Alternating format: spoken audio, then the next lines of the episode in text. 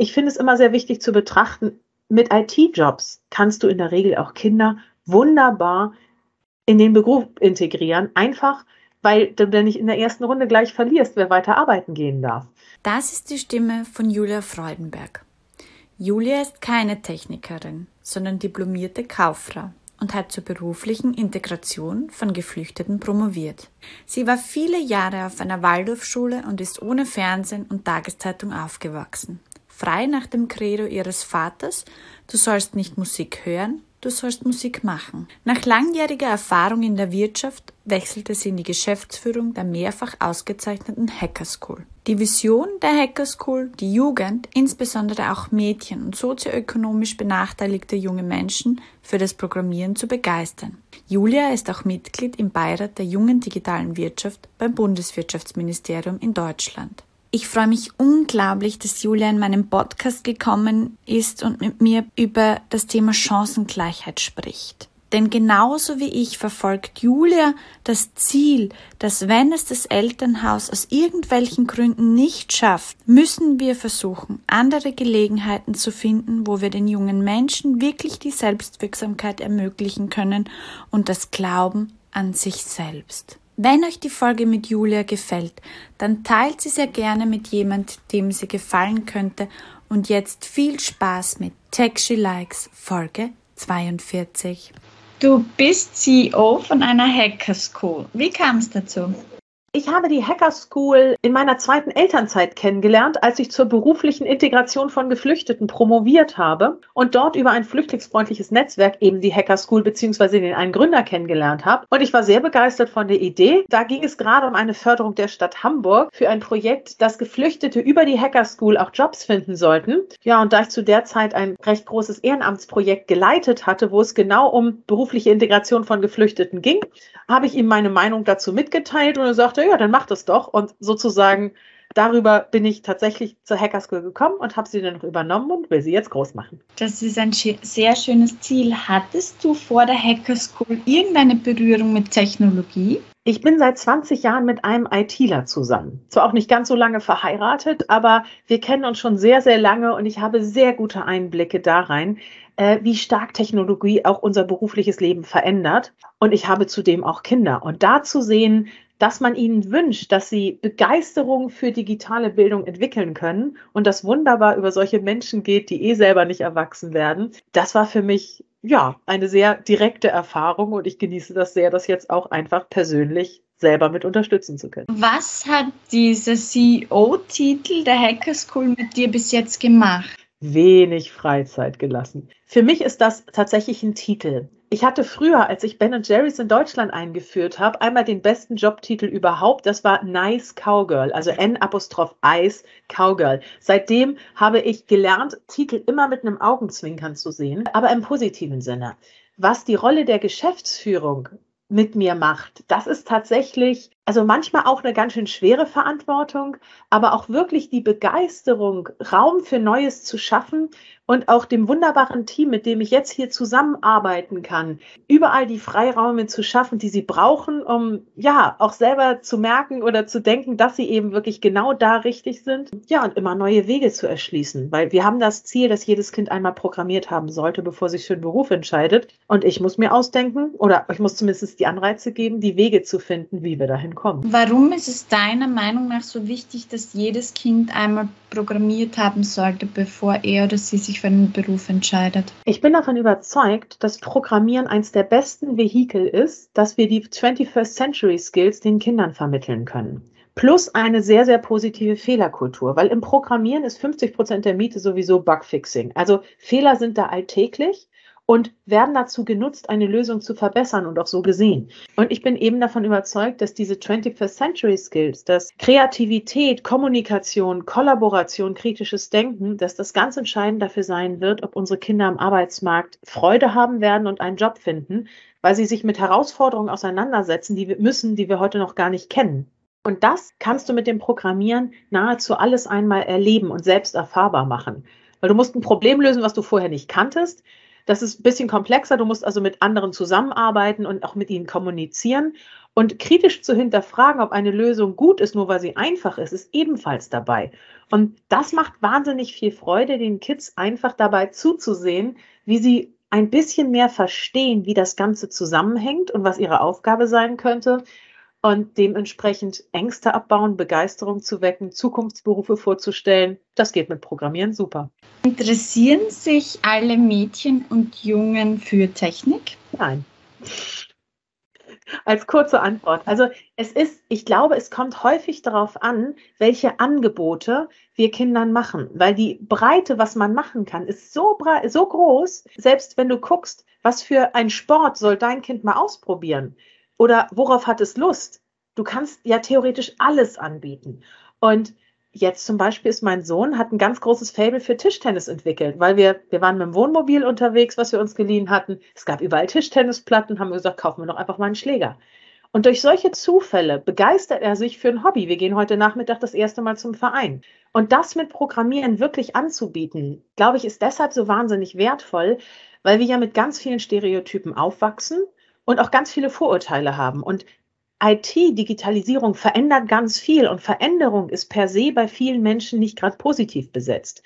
Und das wirklich anzubieten, dass die Kids es zumindest ausprobieren können. Wenn sie hinterher sagen, oh, vielen Dank, ist nicht meins, okay. Aber die Chance, dass es so viel mehr Spaß macht, als sie gedacht haben, ist so groß und deshalb möchte ich, dass es alle einmal ausprobieren. Wie bist du selbst jetzt aufgewachsen? Wurdest du auch mit Stereotypen konfrontiert? Ich glaube, das geht an niemandem vorbei. Also nicht unbedingt durch meine Eltern, wobei die ein klassisches Rollen, eine klassische Rollenverteilung haben. Mein Ar Vater war Arzt, meine Mutter Krankenschwester. Ähm, trotzdem hat mein Vater mich immer gelehrt, daran zu glauben, wenn ich etwas will, dann kann ich das schaffen. Ich hatte aber selbst ein ganz blödes Erlebnis in der Schule. Ich war so lange die Beste in Mathe, bis ich gehört habe, Mädchen können nicht rechnen. Das hat mich so verunsichert, dass ich jede Zahl fünfmal überprüft habe und dann ist natürlich das Tempo raus. Und das ist etwas, wo ich selber ganz, ganz viel für mich mitgenommen habe.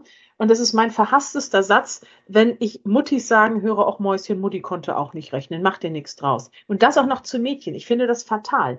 Wirklich den Glauben zu vermitteln, wenn man will, ist nahezu alles möglich. Ähm, das ist das ist, glaube ich, ganz, ganz essentiell auch für die Kindererziehung. Warum lassen Sie gerade Mädchen so leicht verunsichern? Ich glaube, da ist eine ganz, ganz lange Geschichte hinter. Äh, wir sehen ja, dass die Gesellschaft unglaublich männlich ausgerichtet ist. Wenn man sich anguckt, wie Sicherheitsgurte konstruiert sind oder wie Medikamente dosiert werden oder ähnliches, das kommt aus einer unglaublich langen Tradition. Ich glaube, dass ganz viel eben auch damit zusammenhängt, dass wir Role Models brauchen, weil wenn man sieht, jemand anders ist den Weg schon gegangen und traut sich, ist es viel einfacher an sich selber zu glauben und das auch einfach zu probieren. Und ich habe auch nie gelernt, eine Firma zu führen. Aber da merke ich einfach, dass dieser Glaube, den auch mein Vater an mich hatte, ähm, was in einer lustigen Situation sich mal geäußert hat. Ich wollte früher unbedingt zum Bolschoi-Ballett als Tänzerin. Ich war nie zierlich oder sonst was. Ich war immer sehr stark. Und er hat nur gesagt, Mädchen, wenn du das willst, dann wirst du das schaffen. Gott sei Dank wollte ich es nicht mehr, weil ganz ehrlich, sie werden mich so oder so nicht nehmen.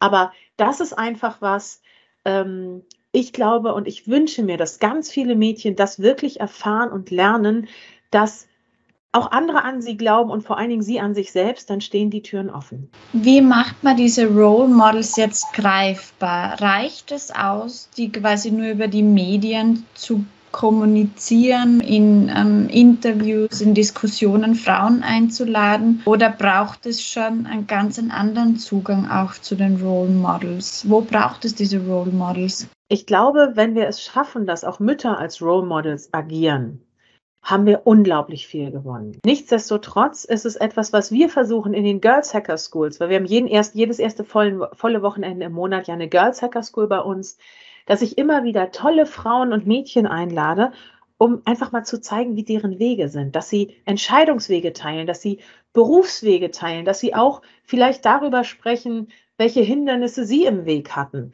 Und wir haben, ach, zum Beispiel jetzt in einer der letzten Girls Hacker Schools die Mädels vom Social Developers Club in Hamburg hier bei uns gehabt, äh, Julia und Sabrina, und die machen eine unglaublich tolle Arbeit. Die sind offen, kommunikativ, super hübsch, stark, einfach wow, wo du denkst, und auch noch Tech-Frauen. Und dass, wenn Mädchen das sehen, es geht alles und die ganzen blöden Vorurteile, nee, die brauchen, da brauchen sich nicht drum zu kümmern. Ich merke, dass die das unglaublich genießen, solche Frauen da kennenzulernen und auch Rückfragen zu stellen und sich auch mal Ach, die lustigste Frage, die ich hatte, die Kenza Aizi Abu, die war auch mal bei uns bei einer Girls Hacker School und hat die mit eröffnet. Und da fragte ein Mädchen, wie lange dauert denn das, eine KI zu entwickeln? Und Kenza hat da so toll drauf geantwortet mit, es kommt drauf an und was die will und so weiter. Da sahst du richtig, wie die Augen anfangen zu leuchten. Und je persönlicher der Kontakt ist, desto mehr können diese Role Models bewirken und desto mehr können sie auch ermutigen. Jetzt hast du ja die Hacker School, die parallel zum klassischen Schulsystem oder Bildungssystem gegründet. Wie schaffen wir es auch, diese Role Models ins Schulsystem zu bringen oder ins Bildungssystem zu bringen? Na, die Zeit ändert sich einfach. Die Verkürzung der Innovationszyklen beschleunigt alles. Und das Schulsystem ist damals entwickelt worden, um die Kinder von den Feldern zu holen. Nun, ich kenne relativ wenig Kinder in meinem Bekanntenkreis, die noch auf den Feldern arbeiten. Mein Sohn macht schon ein Riesengeschrei, wenn er mal Rasen mähen soll. Aber da jetzt wirklich mitzugehen und zu akzeptieren, dass wir das lebenslange Lernen unbedingt brauchen für die Kinder, für die Erwachsenen. Es ist nicht so, du hast die Schule fertig und das war das letzte Mal. Ich lerne jeden Tag mehr als im gesamten Abitur. Und da wirklich zu sehen, es ist eine gesamtgesellschaftliche Aufgabe, dass wir alle miteinander lernen, das kann die Schule nicht, das muss die Schule auch nicht. Aber diese Offenheit zu haben, ich habe so wunderbare Schulen kennengelernt, ähm, mit denen wir gemeinsam programmieren und einfach krasse Workshops machen, und wir gehen auch deshalb extra in die Schulen rein. Also normales Hacker School als außerschulischer Lernort in und mit Unternehmen. Und jetzt seit diesem Jahr, weil wir sehen, dass es wichtig ist, dass wir die Kinder in ihrer eigenen Hut sozusagen erreichen, dass sie nicht erst zu uns kommen müssen, gehen wir an einem Vormittag in eine ganze Klasse, programmieren mit denen drei Stunden irgendein kleines Umweltprojekt mit Python und stellen dann die Berufe der Azubis, Studenten, ITler, die uns begleiten, vor. Einfach damit die Kids auch sehen, ähm, es gibt so viele Berufe und es gibt auch so viele tolle Frauen da drin, die einfach aus Spaß an der Freude das machen, weil es sie begeistert und weil sie Chancengerechtigkeit wollen. Weil ich finde es immer sehr wichtig zu betrachten, mit IT-Jobs kannst du in der Regel auch Kinder wunderbar in den Beruf integrieren, einfach weil du dann nicht in der ersten Runde gleich verlierst, wer weiter arbeiten gehen darf.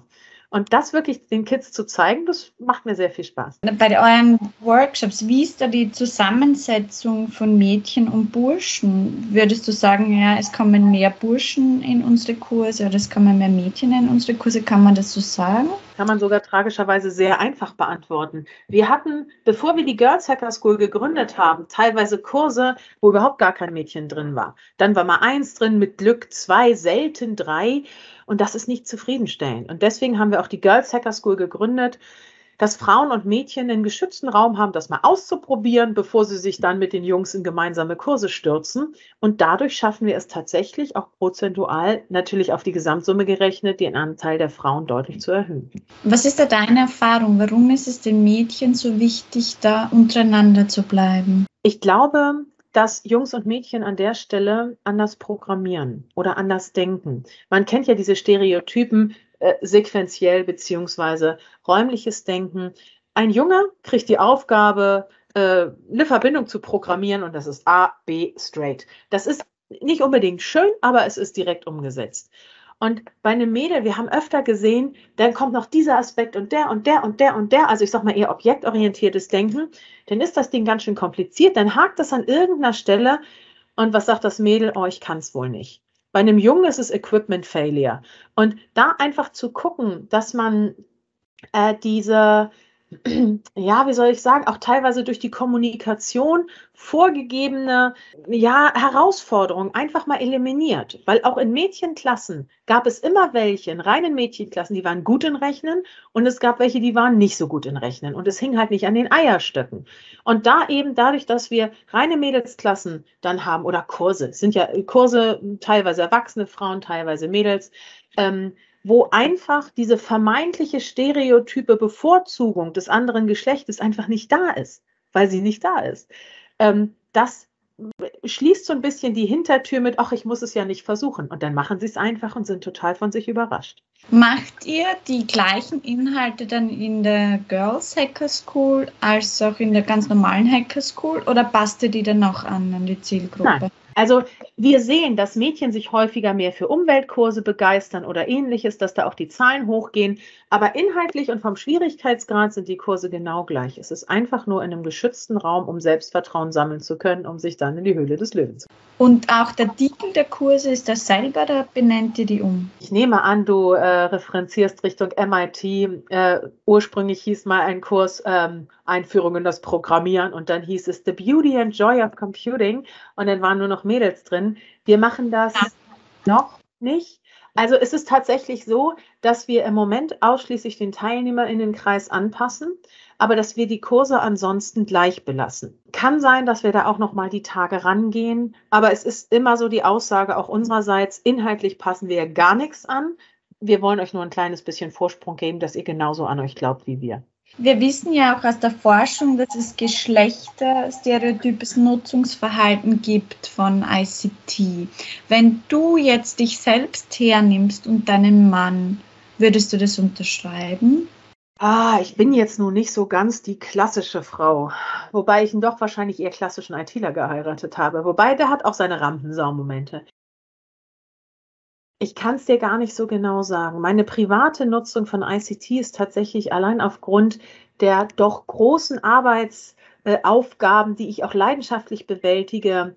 Ja, also viel Freizeit ist da nicht. Und wenn überhaupt, verbringe ich die mit den Kindern.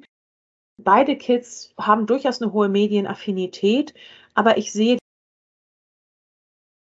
was für eine große Bedeutung es eben auch hat, sich auch analog wirklich zu ertüchtigen, zu bemühen, Freunde zu treffen. Und das sind genau solche Sozialmuckel wie ich. Und dementsprechend, ich glaube, unsere Familie ist insgesamt ein bisschen untypisch, weil mein Mann und ich lieben beide unsere Berufe und haben eine sehr, sehr enge Verquickung von Beruf und Privatleben. Also von daher, so ein wirkliches privates Nutzungsverhalten kann ich bei mir gar nicht beurteilen. Hast du zwei Söhne oder so ein Tochter? Ich habe einen Sohn und eine Tochter. Was ist dir denn erst bewusst, seit du die Kinder hast? Was für ein unglaubliches Geschenk das Leben ist. Und mir ist auch ganz klar bewusst geworden, wie unglaublich unfair es ist, dass man allein dadurch, in welchem Elternhaus man geboren wird, entweder eine offenstehende Welt hat oder alleine überhaupt erst kämpfen muss, um an Chancen zu glauben. Und das ist etwas, was mich unglaublich treibt und sehr bewegt ist. Ich möchte einfach, dass jedes Kind einmal programmiert hat, um auch die wirkliche Chancengerechtigkeit im Leben irgendwo mit zu beeinflussen, weil dieses wahnsinnige Geschenk an sich selber zu glauben, das muss allen Kindern irgendwie zuteil werden. Und wenn es das Elternhaus aus welchen Gründen auch immer nicht schafft, müssen wir versuchen, andere Gelegenheiten zu finden, wo wir den jungen Menschen wirklich die Selbstwirksamkeit ermöglichen und einfach auch das Glauben an sich selbst. Es gibt diesen Satz, nicht jedem die gleiche Chance, aber jedem seine Chance. Wie stehst du dazu? Alleine durch die, ich sag mal, Ungerechtigkeit, die mit der Geburt an sich entsteht, gibt es nie gleiche Chancen. Es gibt auch keine selben Chancen. Aber tatsächlich jedes Kind zu versuchen, da abzuholen, wo es steht, das halte ich für ganz wichtig. Wir merken auch, wenn wir insbesondere mit sozioökonomisch benachteiligten Kindern arbeiten, wir müssen ganz anders auf sie zugehen und wir müssen teilweise in, auf einer Ebene anfangen, wo es noch überhaupt gar nicht um Technik geht, sondern erstmal darum, hey, ich, ich stehe auf deiner Seite, wollen wir einfach mal gucken, was, was geht. Hm, ich glaube tatsächlich, dass jedes Kind das Chancen braucht, und auch die Gabe, sie zu erkennen. Gleich werden sie sowieso nicht sein. Kann man jetzt, wenn man vielleicht jetzt nicht aus demselben sozioökonomischen Haushalt kommt, kann man da auf derselben Seite stehen? Wie definiert man Seiten? Also ich glaube ganz stark an den Satz, don't give them fish, but show them how to get the fish out. Also ich habe wahnsinnig viel gelernt in den letzten Jahren und Monaten, dass ich ehrlich gesagt überhaupt gar keine Ahnung außer meiner Bubble habe sozusagen. Und man kann immer versuchen, sich anzunähern. Was ich auf jeden Fall gelernt habe, ist, dass du über Partnerschaften viel, viel mehr erreichen kannst. Weil wir haben das große Glück, mit so wunderbaren Initiativen, auch wie mit Teach First oder so zusammenzuarbeiten. Die haben einen so unglaublich tollen Zugang zu Kindern in Schulen und da wirklich zu gucken, wir können die Begeisterung mit reinsetzen. Also wir sind die Schokolade, wir sind dann die Kirsche, wir können Zukunft zeigen.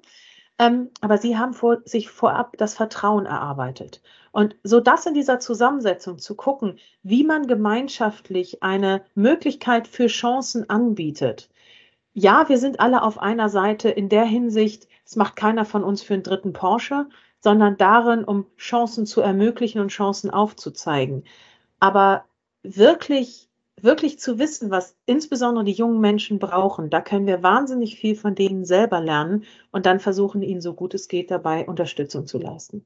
Gibt es eine Geschichte, die dich besonders inspiriert hat ähm, von einer Teilnehmerin oder einem Teilnehmer? Viele. Eine, eine ganz, ganz schöne Situation hatten wir in Dortmund, wo wir auch mit Teach First zusammengearbeitet hatten. Und da kamen auch eben einige von den, den Fellow Kids mit dazu. Wir hatten auch einen Autisten dabei, wo bekannt war, dass der eigentlich also wirklich gefühlt gar nicht redet. Und der hat vor allen Teilnehmenden vorgestellt, was er programmiert hat. Und ein Kumpel von ihm äh, sagte, sagte auch, hey, ich habe die Website programmiert, diese Website hat überhaupt gar keinen Sinn. Ähm, also das war so die URL, aber ich habe alles ausprobiert, was ging und es war total toll. Und solche Momente, wo du wirklich merkst, äh, die Kids nehmen was mit, sie trauen sich was zu und gehen da raus, zehn Zentimeter größer, als sie gekommen sind. Das vergisst man nicht. Gibt es auch eine Geschichte von einem Mädchen? Ja, auch mehrere. Also es ist, wir hatten, eins meiner Lieblingsquotes ist, ähm, die wunderbare Inspirers, die wir haben, Theresa Tran von der Lufthansa Industry Solutions, die schrieb mir einmal einen Post weiter, wo sie sagte, ich habe jetzt mein Lieblingsquote gefunden. Da hat ein Mädel bei ihrem Kurs gesagt, jetzt weiß ich endlich, wieso ich Mathe in der Schule habe. Und das so als Verknüpfung zu sehen, ein anderes Mädel sagte, ach, ich wollte eigentlich Medizin studieren, aber jetzt mache ich einfach medizinische Informatik. Das ist viel cooler, was ich damit erreichen kann. Und wirklich solche Sachen zu sehen, ähm, dass es so eine Initiative, so einen Push nach vorne gibt, ja, da kennen wir ganz viele Geschichten. Was waren denn deine Lieblingsfächer in der Schule? Du hast Mathe, hast du schon erwähnt. ich habe sogar Mathe im äh, Abitur abgewählt, weil ich so sauer auf den Lehrer war. Der hat mich bei gleicher, bei gleicher schriftlicher Note und einmal 15 Punkte mündlich, einmal 0 Punkte mündlich genau gleich bewertet. Da hatte ich keinen Bock mehr drauf. Daniela, ich habe die Gabe, mich für fast alles zu begeistern. Ich habe, ich habe 30 Jahre Geige gespielt. Ich hatte auch Musik-LK. Ich liebe Französisch und Sprachen. Ähm, mir hat aber auch, mir hat, ja, ich glaube tatsächlich, mir hat eigentlich fast alles Spaß gemacht. Dementsprechend, weil ich einfach eine furchtbar große Neugierde auf alles hatte. Ich erinnere mich eigentlich an kein Fach, was ich wirklich so gar nicht mochte. Wie hast du dir diese Neugierde behalten, obwohl du auch durch das klassische Schulsystem gegangen bist? Ah, ich habe einen etwas spannenden Lebenslauf, bevor ich in den Beruf eingestiegen bin. Ich war viele Jahre auf einer Waldorfschule. Ich bin im Zirkus aufgetreten, ich habe sogar ein bisschen Seil getanzt, ich habe 30 Jahre Geige gespielt. Wir sind ohne Fernsehen aufgewachsen, selbst ohne Tageszeitung, was ich dann doch schon so ein bisschen so im Nachhinein spooky finde. Aber es ist auch da wieder ein Satz meines Vaters, der, glaube ich, vieles zusammenfasst. Du sollst nicht Musik hören, du sollst sie machen. Also als Empfehlung, nicht als du musst. Und das wirklich Sachen zu machen, sie auszuprobieren und im Zweifelsfall einfach möglichst früh falsch zu machen, damit du es nochmal neu probieren kannst. Das ist ja eigentlich mittlerweile dieses klassische Prototyping. So bin ich tatsächlich irgendwie aufgewachsen und ich habe das nie groß hinterfragt. Jetzt glaube ich, ist ein ganz großer Kreativ-Push tatsächlich die Kinder und die Welt durch die Augen meiner Kinder neu zu sehen und auch damit zu gucken, wie kann ich ein Wertesystem eigentlich vermitteln? Warum ist es wichtig, wenn dir beim Bäcker aus Versehen zweimal Butterkuchen zusätzlich eingepackt wird, was bei uns passiert ist, am nächsten Tag nochmal hinzufahren und zu sagen, wir haben das gestern gar nicht gemerkt, aber könnten wir ihn vielleicht nachträglich bezahlen? Also das ist ganz, ganz viel hinterfragen, neu lernen, anders ausprobieren. Es macht halt Spaß. Das darf man nie vergessen. Was hast du dir jetzt von der, äh, von, von der Waldorfschule in die Hacker School mitgenommen? Ich habe nie im Detail meinen Bildungshintergrund so weit reflektiert. Aber was die Waldorfschule unglaublich gut kann, du stehst ganz von Anfang an auf einer großen Bühne bei den Monatsfeiern und trägst vor, keine Ahnung, 150, 200 anderen Schülern Gedichte vor, Eurythmie, was auch immer. Und du kriegst ganz viele Sachen, die du selber machst, anstatt beispielsweise Buchstaben nachzuspuren oder wie das heißt, du malst die nicht aus, nicht nach, du malst die selber. Und das wirklich aus gegebenen Sachen Dinge neu zu kombinieren, zu gucken, was passiert und gleichzeitig immer in einem Austausch zu bleiben, was wahrscheinlich Sinn macht, was man mal ausprobiert und auch wen man um Hilfe bittet. Ich glaube, sowas ist tatsächlich alles auch da mit angelegt worden, weil es waren auch total große Klassen. Wir hatten ja 38 Kinder in einer Klasse und da kam der Lehrer nicht zu jedem in einer Tour. Und ich hatte immer ein paar Kids, denen ich dann auch geholfen habe, weil es mir Spaß gemacht hat. Und genau sowas ähm, selbstverantwortlich an Aufgaben ranzugehen und nicht Angst zu haben, irgendwie zu fragen. Ich glaube schon, dass das ein gewisses Erbe auch aus dieser Zeit ist. Was sagen jetzt auch deine Kolleginnen und Kollegen von damals zu dem, was du heute machst? Ach, die finden das cool. Ich musste sehr lachen. Ich war ja am 8. März bei dem Internationalen Weltfrauentag bei der Elke, Elke Büdenbender und unserem Bundespräsidenten im Schloss. Und wir kriegten abends ganz viele Anrufe, da war das auch in der Tagesschau, wie ich mich denn trauen kann, im T-Shirt zum Bundespräsidenten zu gehen. Nun, der weiß nicht mal, dass ich andere Klamotten habe. Von daher, ich wollte ihn ja auch nicht erschrecken. Aber genau solche Sachen, auch nach 20 Jahren Unilever, ähm, ich kriege tatsächlich auch noch viele Zuschriften mit, Mensch, total cool, was du machst. Ich bin jetzt da und da wollen wir nicht auch mal zusammen ähm, ist schon so ein bisschen disruptiv und äh, am Anfang gab es auch einige Fragen mit, bist du dir sicher aus einem großen Konzern in so ein kleines Startup und hast du da nicht, ob das schief geht und so weiter. Ähm, aber jetzt mittlerweile, also die Hacker School ist ja auch durchaus nicht mehr ganz unbekannt und ähm, wir finden Gehör und das ist einfach, da freuen sich viele drüber und wollen mitmachen. Das ist gut. Wurdest du selbst mal in eine Schublade gesteckt und wenn ja, in welche? Weiß nicht genau, wer da Ei und wer Henne ist.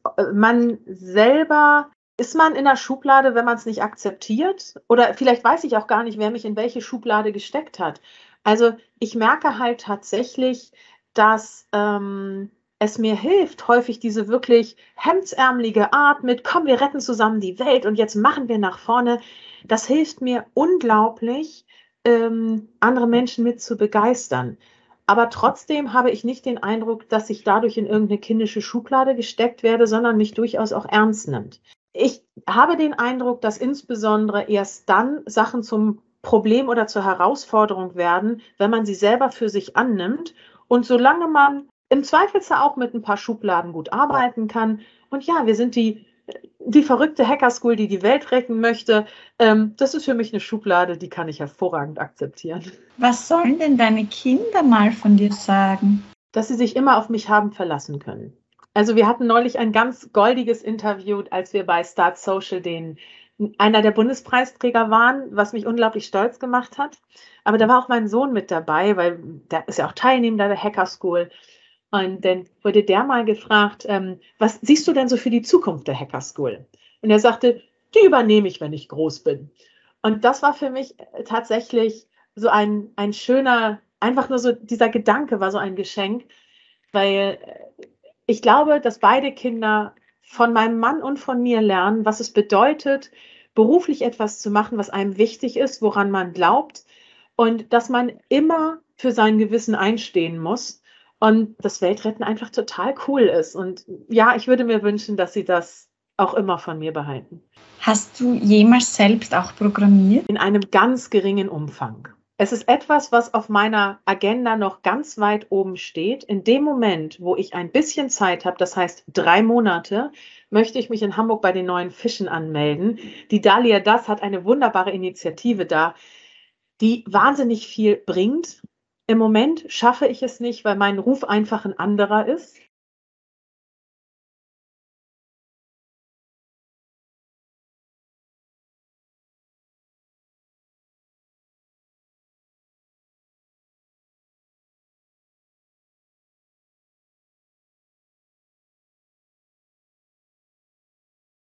wenn ich noch mal ein jüngeres Ich mit 18 beraten würde, auch in dem Alter schon deutlich stärker angehen würde.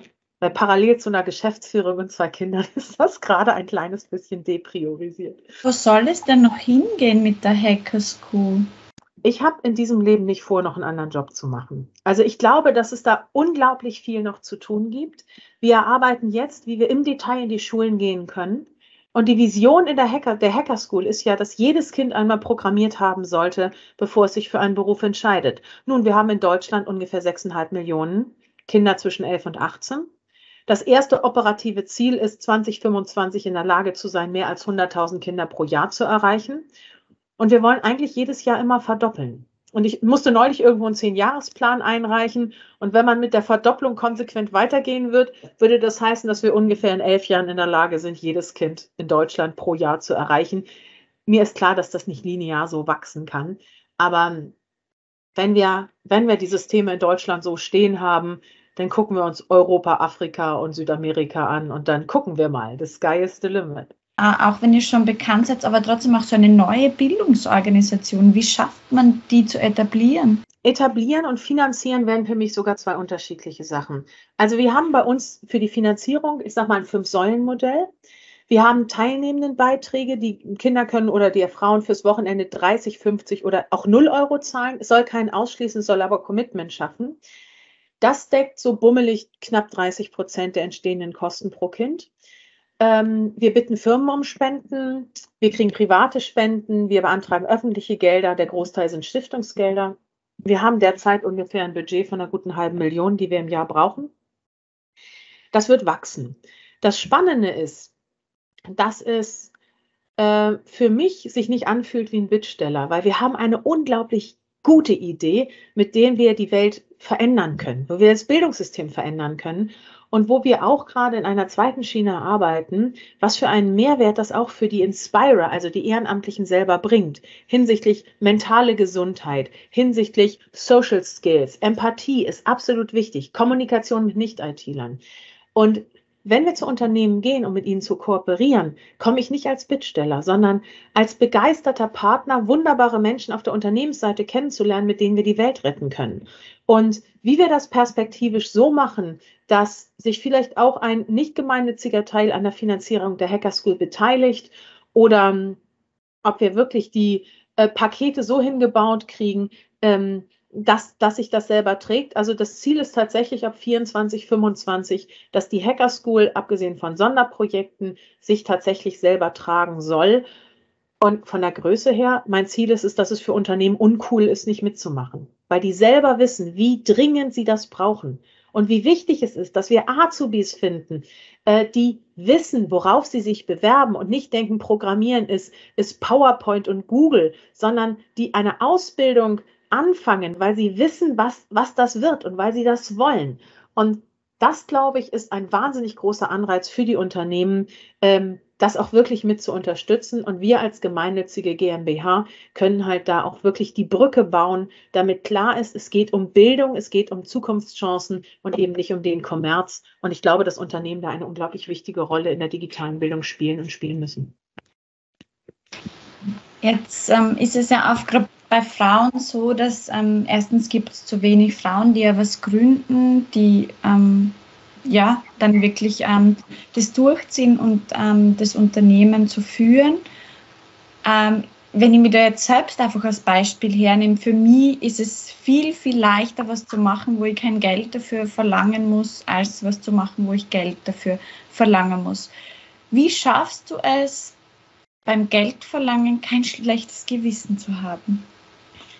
Ich will das Geld ja nicht für mich und für den dritten Porsche und auch nichts für was Unrühmliches, sondern es ist bei uns ganz klar der Ansatz, dass dieser Weg dazu dient, Kinder dafür zu begeistern. Wir arbeiten mit schmalen Overheads und es ist nach meiner Einschätzung tatsächlich so, dass es immer ein Finanzmodell braucht, was niemanden exkludiert, der mitmachen möchte. Deswegen, wir nutzen Prätix vom Chaos Computer Club. Die Kinder können 30 zahlen, 50 oder 0. Aber sie wissen, es hat einen Wert.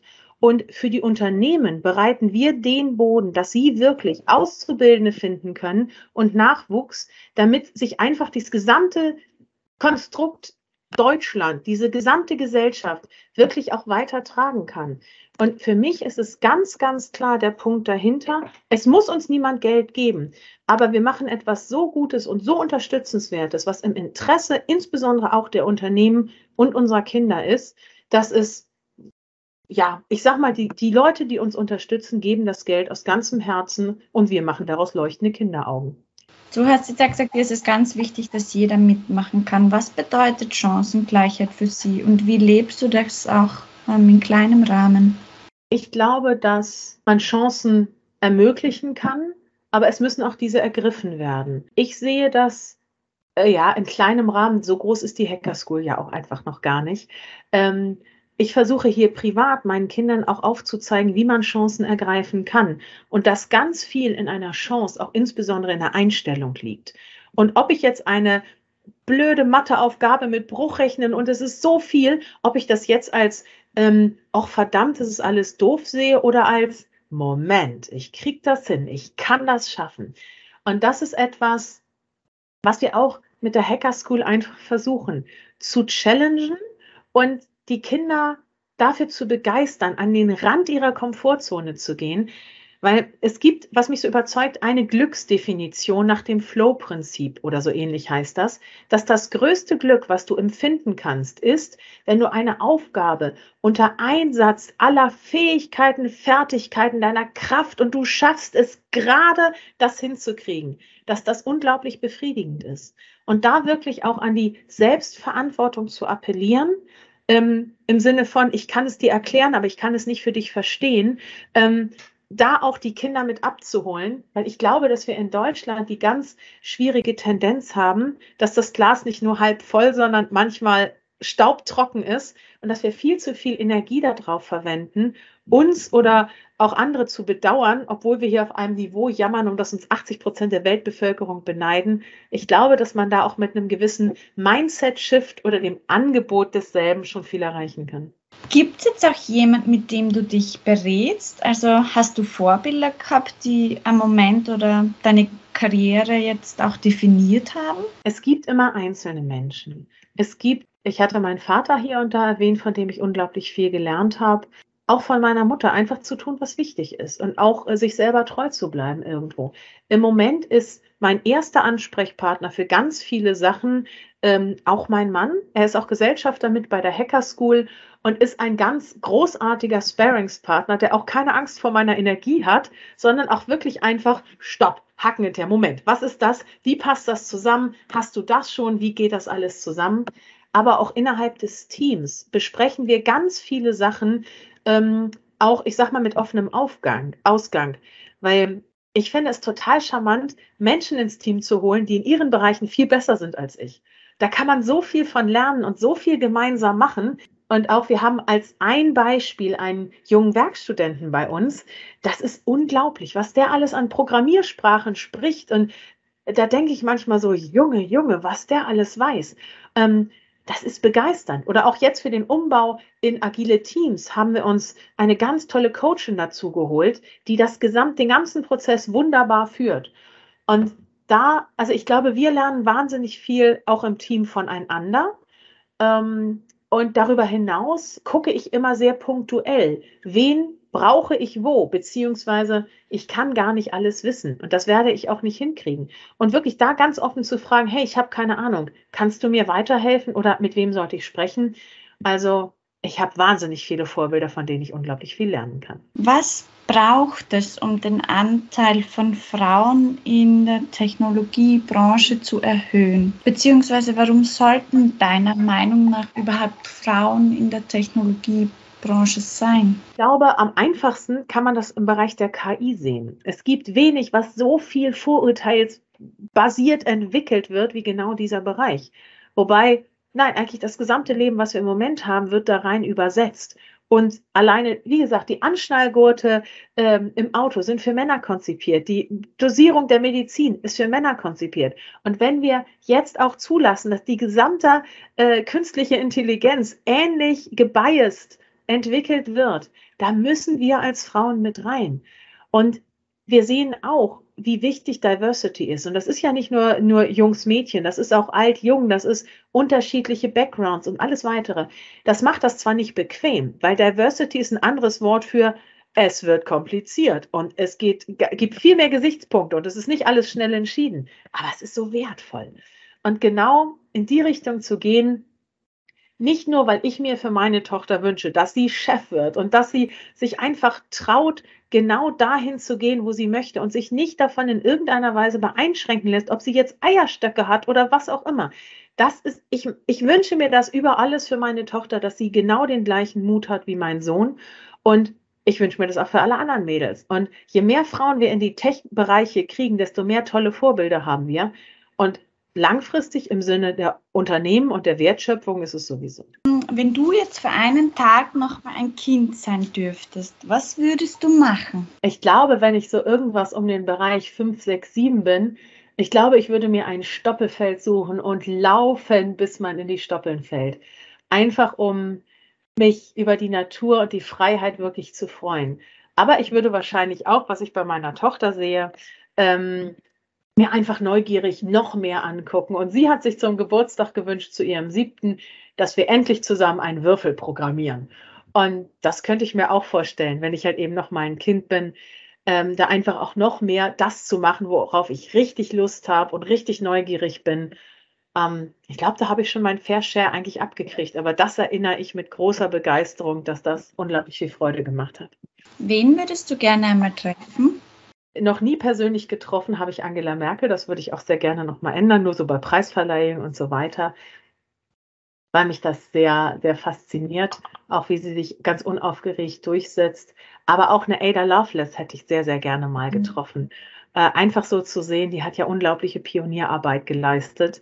Und auch wie das für sie gewesen ist und wie oft sie gedacht hat, ach ihr Knallköppe, das könnte jetzt so viel einfacher sein da würde ich gerne mal inoffiziell mitsprechen. Warum ist es für eine Organisation wie die Hacker School wichtig, ähm, auch Preise zu gewinnen?